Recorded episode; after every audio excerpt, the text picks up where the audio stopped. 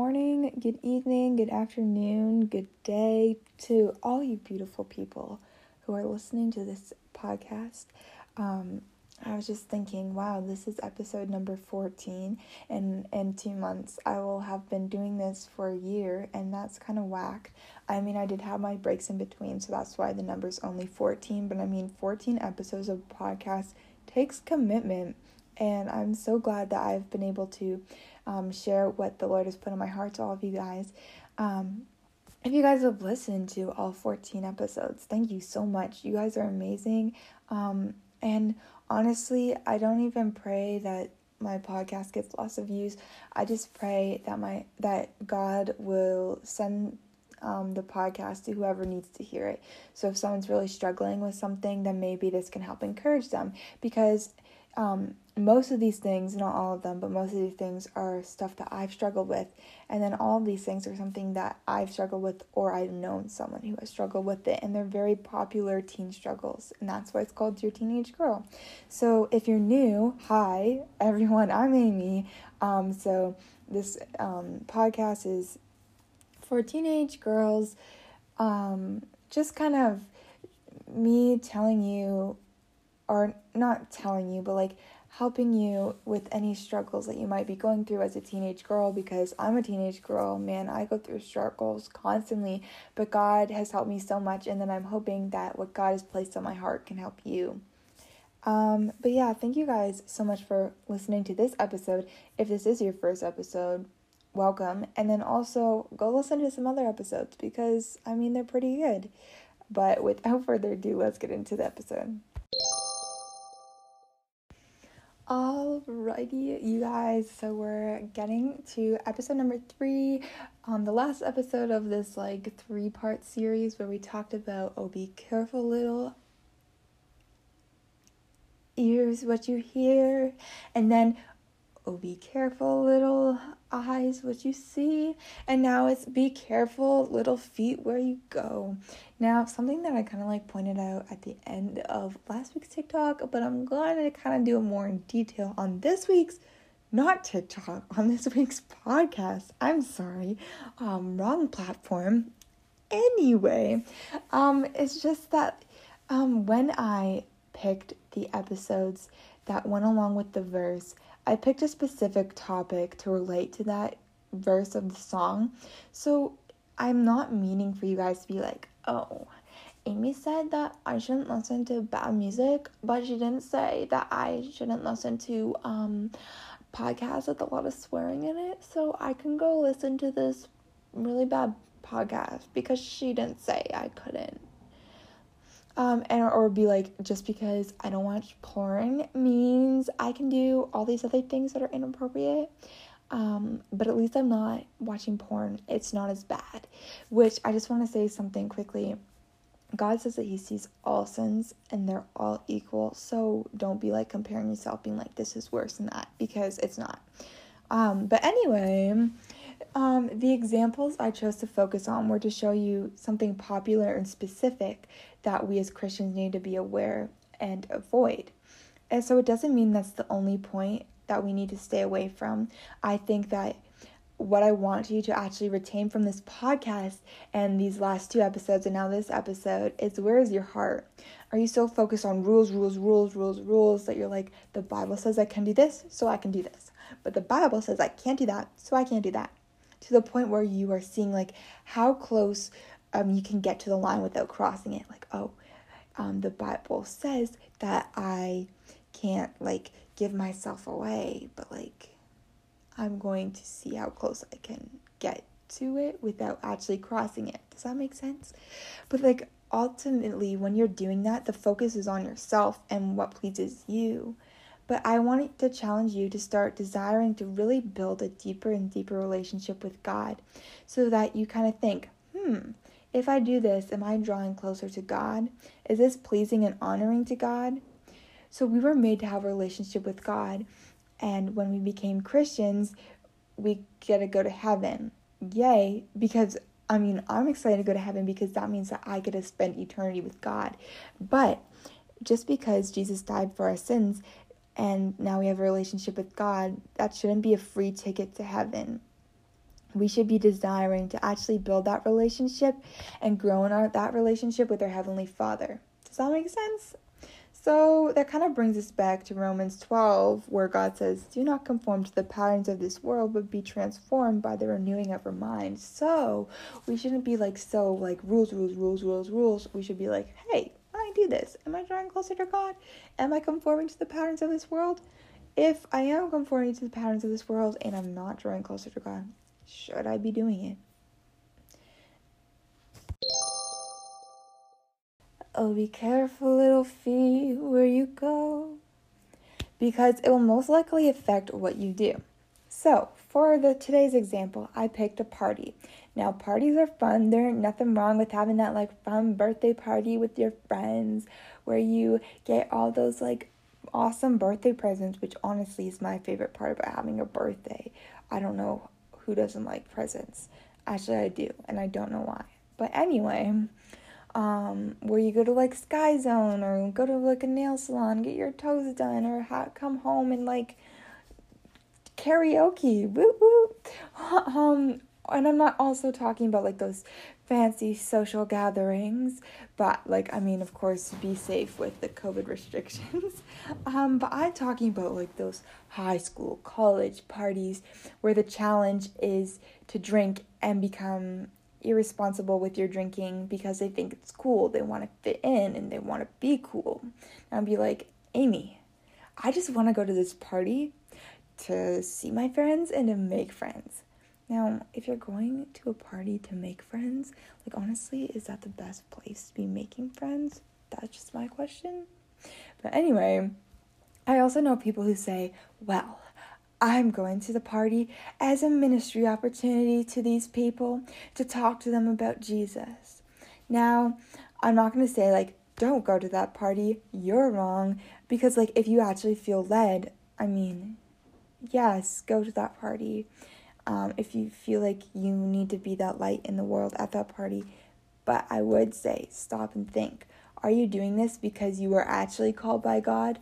Or are you doing this because you're using it as an excuse? I don't know. How can you really be a light at a party?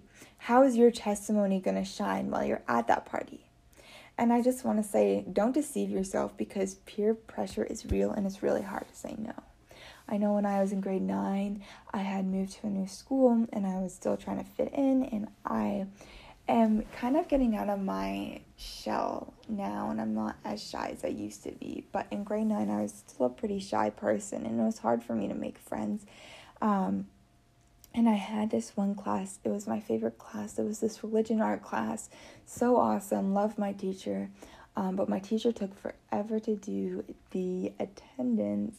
And so he would just let us leave whenever we wanted. And so my friend and I had this daily routine where halfway through the class, we would just go for a walk. And the teacher was fine with it. It was all good. But one day she's like, okay, let's go to the forest. And so the forest was where people would go do drugs. And me, I'm no. I've always been taught, drugs are bad. Don't do drugs. Which, I'm in complete, agreement with. Unless it's, those... I take supplements and stuff for, health reasons. But, other than those things that, your doctor gives you, yes, drugs are bad. But I was finding it so hard to say no to her. Because I'm I want this girl to like me. Because she's so cool and popular. And I just want to be cool and popular. And I'm a loser. So I'm maybe hoping that she would be no. So in my head, of course, I was praying God, please don't have us go. I know this is wrong. I don't want to do it, but I'm really hard to say no. And so God did end up providing for me. She's oh, just kidding. We don't have to go. But I think looking back, it shocked me how I wasn't able to say no. Something like drugs, where in a heartbeat, I'd be I would never do drugs. I found it so hard to be no, sorry, let's not go to the forest. Or you go, but I'm not going to go because drugs are bad. But I think it shocked me, because what if I did go with her? when I was there, would I have been able to say no? I'd like to believe I would have been, but I mean, I never know. And that kind of scares me. But so I think I was just telling that story that, like, just to let you know that peer pressure is so real. So if you're going to be a light in the world, you need to make sure that it's actually you being led by God and not you just going, because if it's just you going, then you're kind of going and you're going to be weak, and maybe you can say no, but it's going to be hard. Okay, so let's talk about, like, maybe why we shouldn't be going to a party. So I guess I would say what often happens at these parties. Again, I'm not talking about, like, oh my goodness, it's Amy's 7th birthday party at Sky Zone and everyone came with their bright orange socks jumping on the trampolines. How cute, with this huge ice cream cake from Dairy Queen. And then I'm also not talking about those, like, Christmas benefit parties with the champagne and the huge decorations to sick kids. We're talking about those, like, high school, college parties where oftentimes the focus is not honoring to God, but it's pleasing yourself, where people get wasted, or they get challenged into peer pressure and tricked into doing stuff that maybe they didn't want to do. And then there's also other activities that they do that would satisfy the lusts of the flesh, making someone's time there about themselves rather than honoring God. So as I said, oftentimes people get wasted at parties. So drinking. Many Christians have different opinions on the subject. I know that my parents chose not to drink, but I would say that drinking in and of itself is not a sin.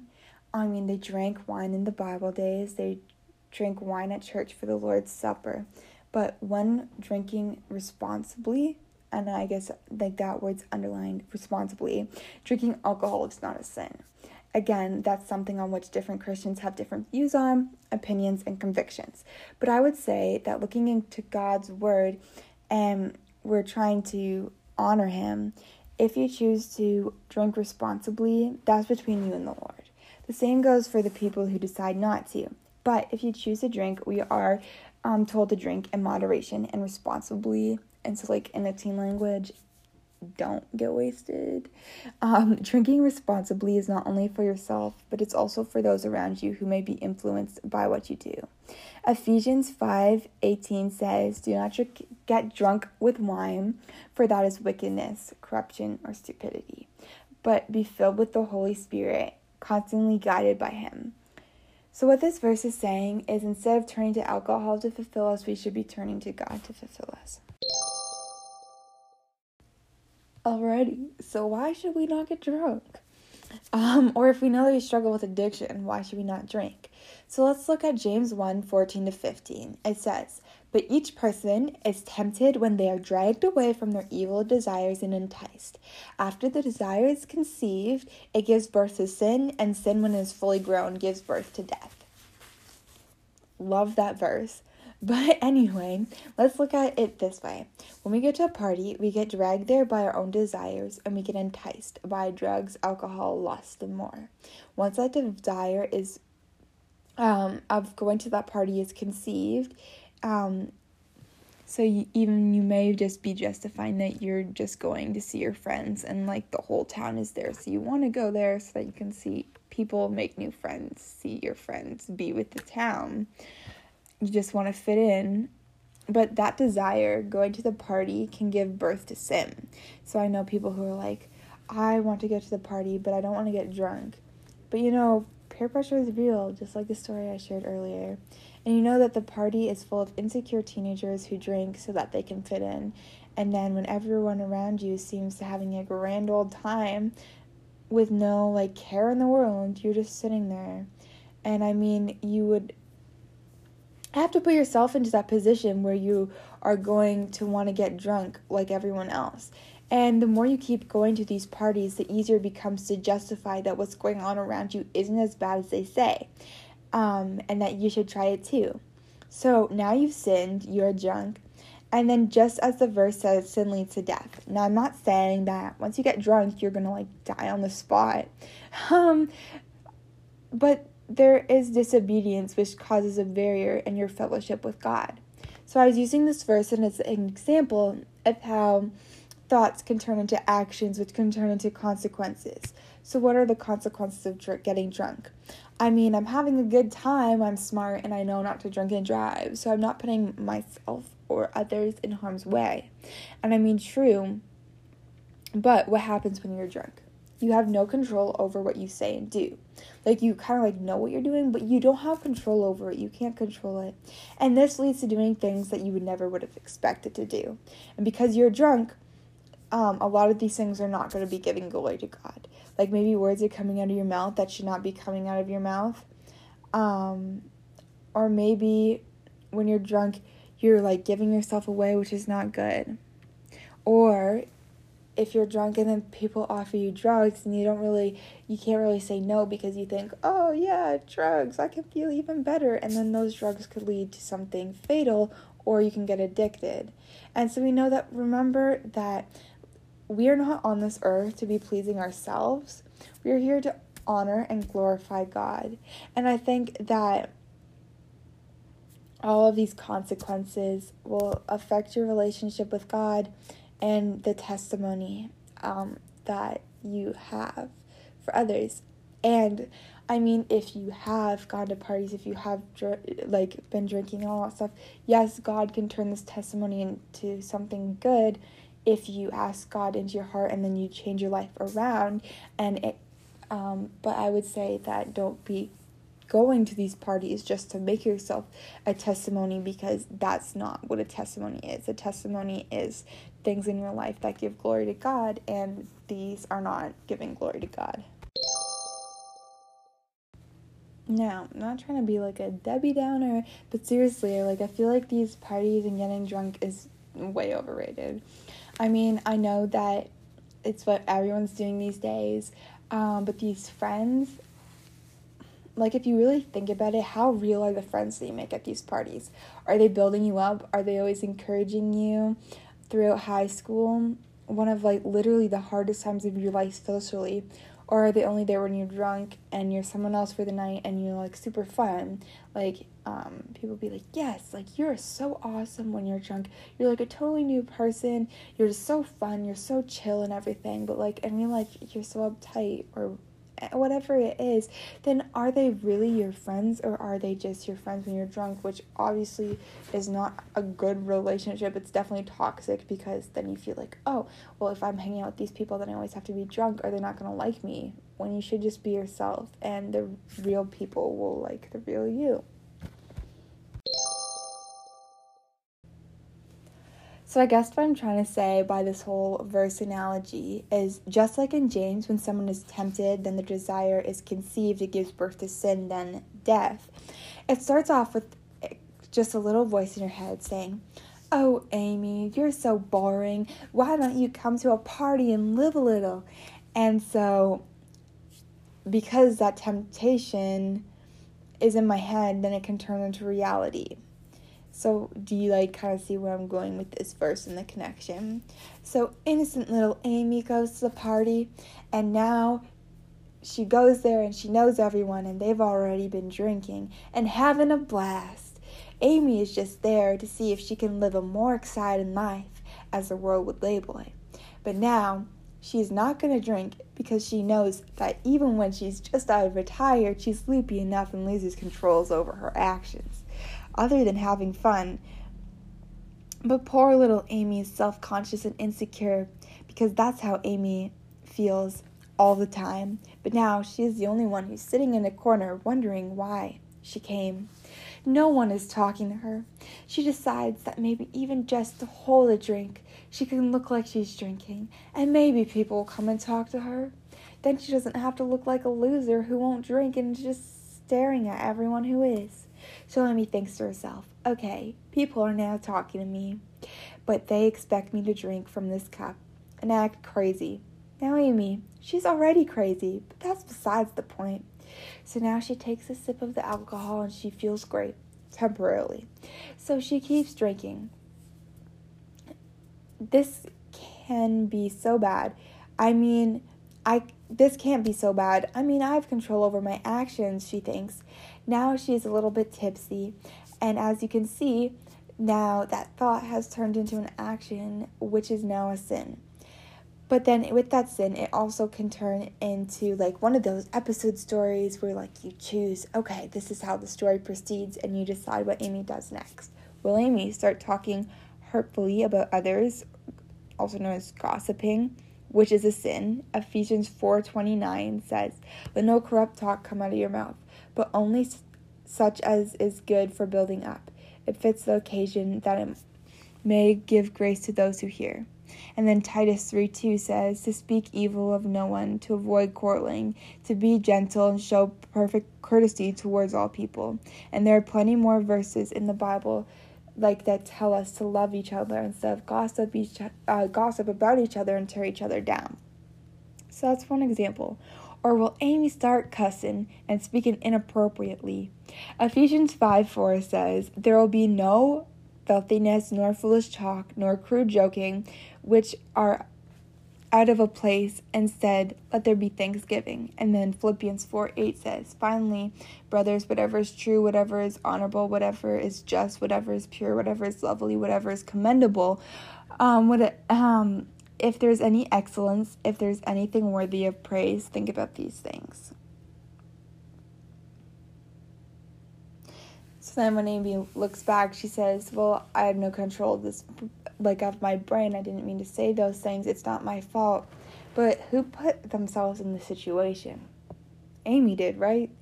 So maybe, and then some other examples are maybe Amy went into a more extreme route, like taking drugs.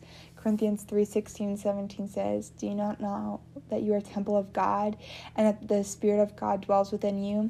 If any man destroys the temple of God, God will destroy them, for the temple of God is holy, and that is what you are."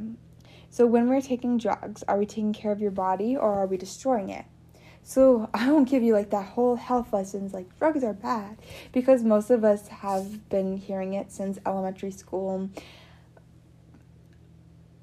But drugs are bad. Like, don't do drugs. Again, I'm not talking about, like, the medical drugs that your doctor gives you. I'm talking about, like, other drugs that, like, your doctor doesn't give you and makes you a little bit whack. So what if Amy is vulnerable because of the influence of the alcohol or the drugs and then ends up hooking up with someone? Now, Amy was planning on saving herself for marriage, and she knows that God will forgive her. But she also did sin because Romans 13:13 says, "Let us behave decently in the daytime, not carousing and drunkenness, not in sexual immorality, and not in dissension and jealousy." And 1 Corinthians 6:18-20 says, "Free from sexual immorality, every other sin is a person commits is outside the body, but sexual immorality, that person sins against his own body. Or do you know that your body is a temple with the Holy Spirit within you, whom you have from God? You are not your own, you were bought with the price, so glorify God in your body." So I hope that this illustration could help you kind of like see something as like this little temptation or thought can be turned into something much more. Kind of got it? Hopefully, and if you have any questions, always feel free to ask.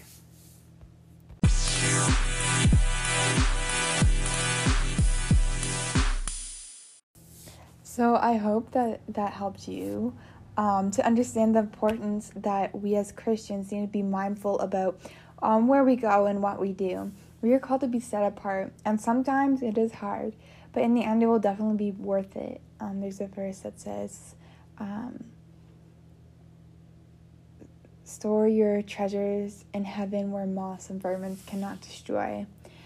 And so it's going to be so worth it when we go to heaven. But just remember that peer pressure is real.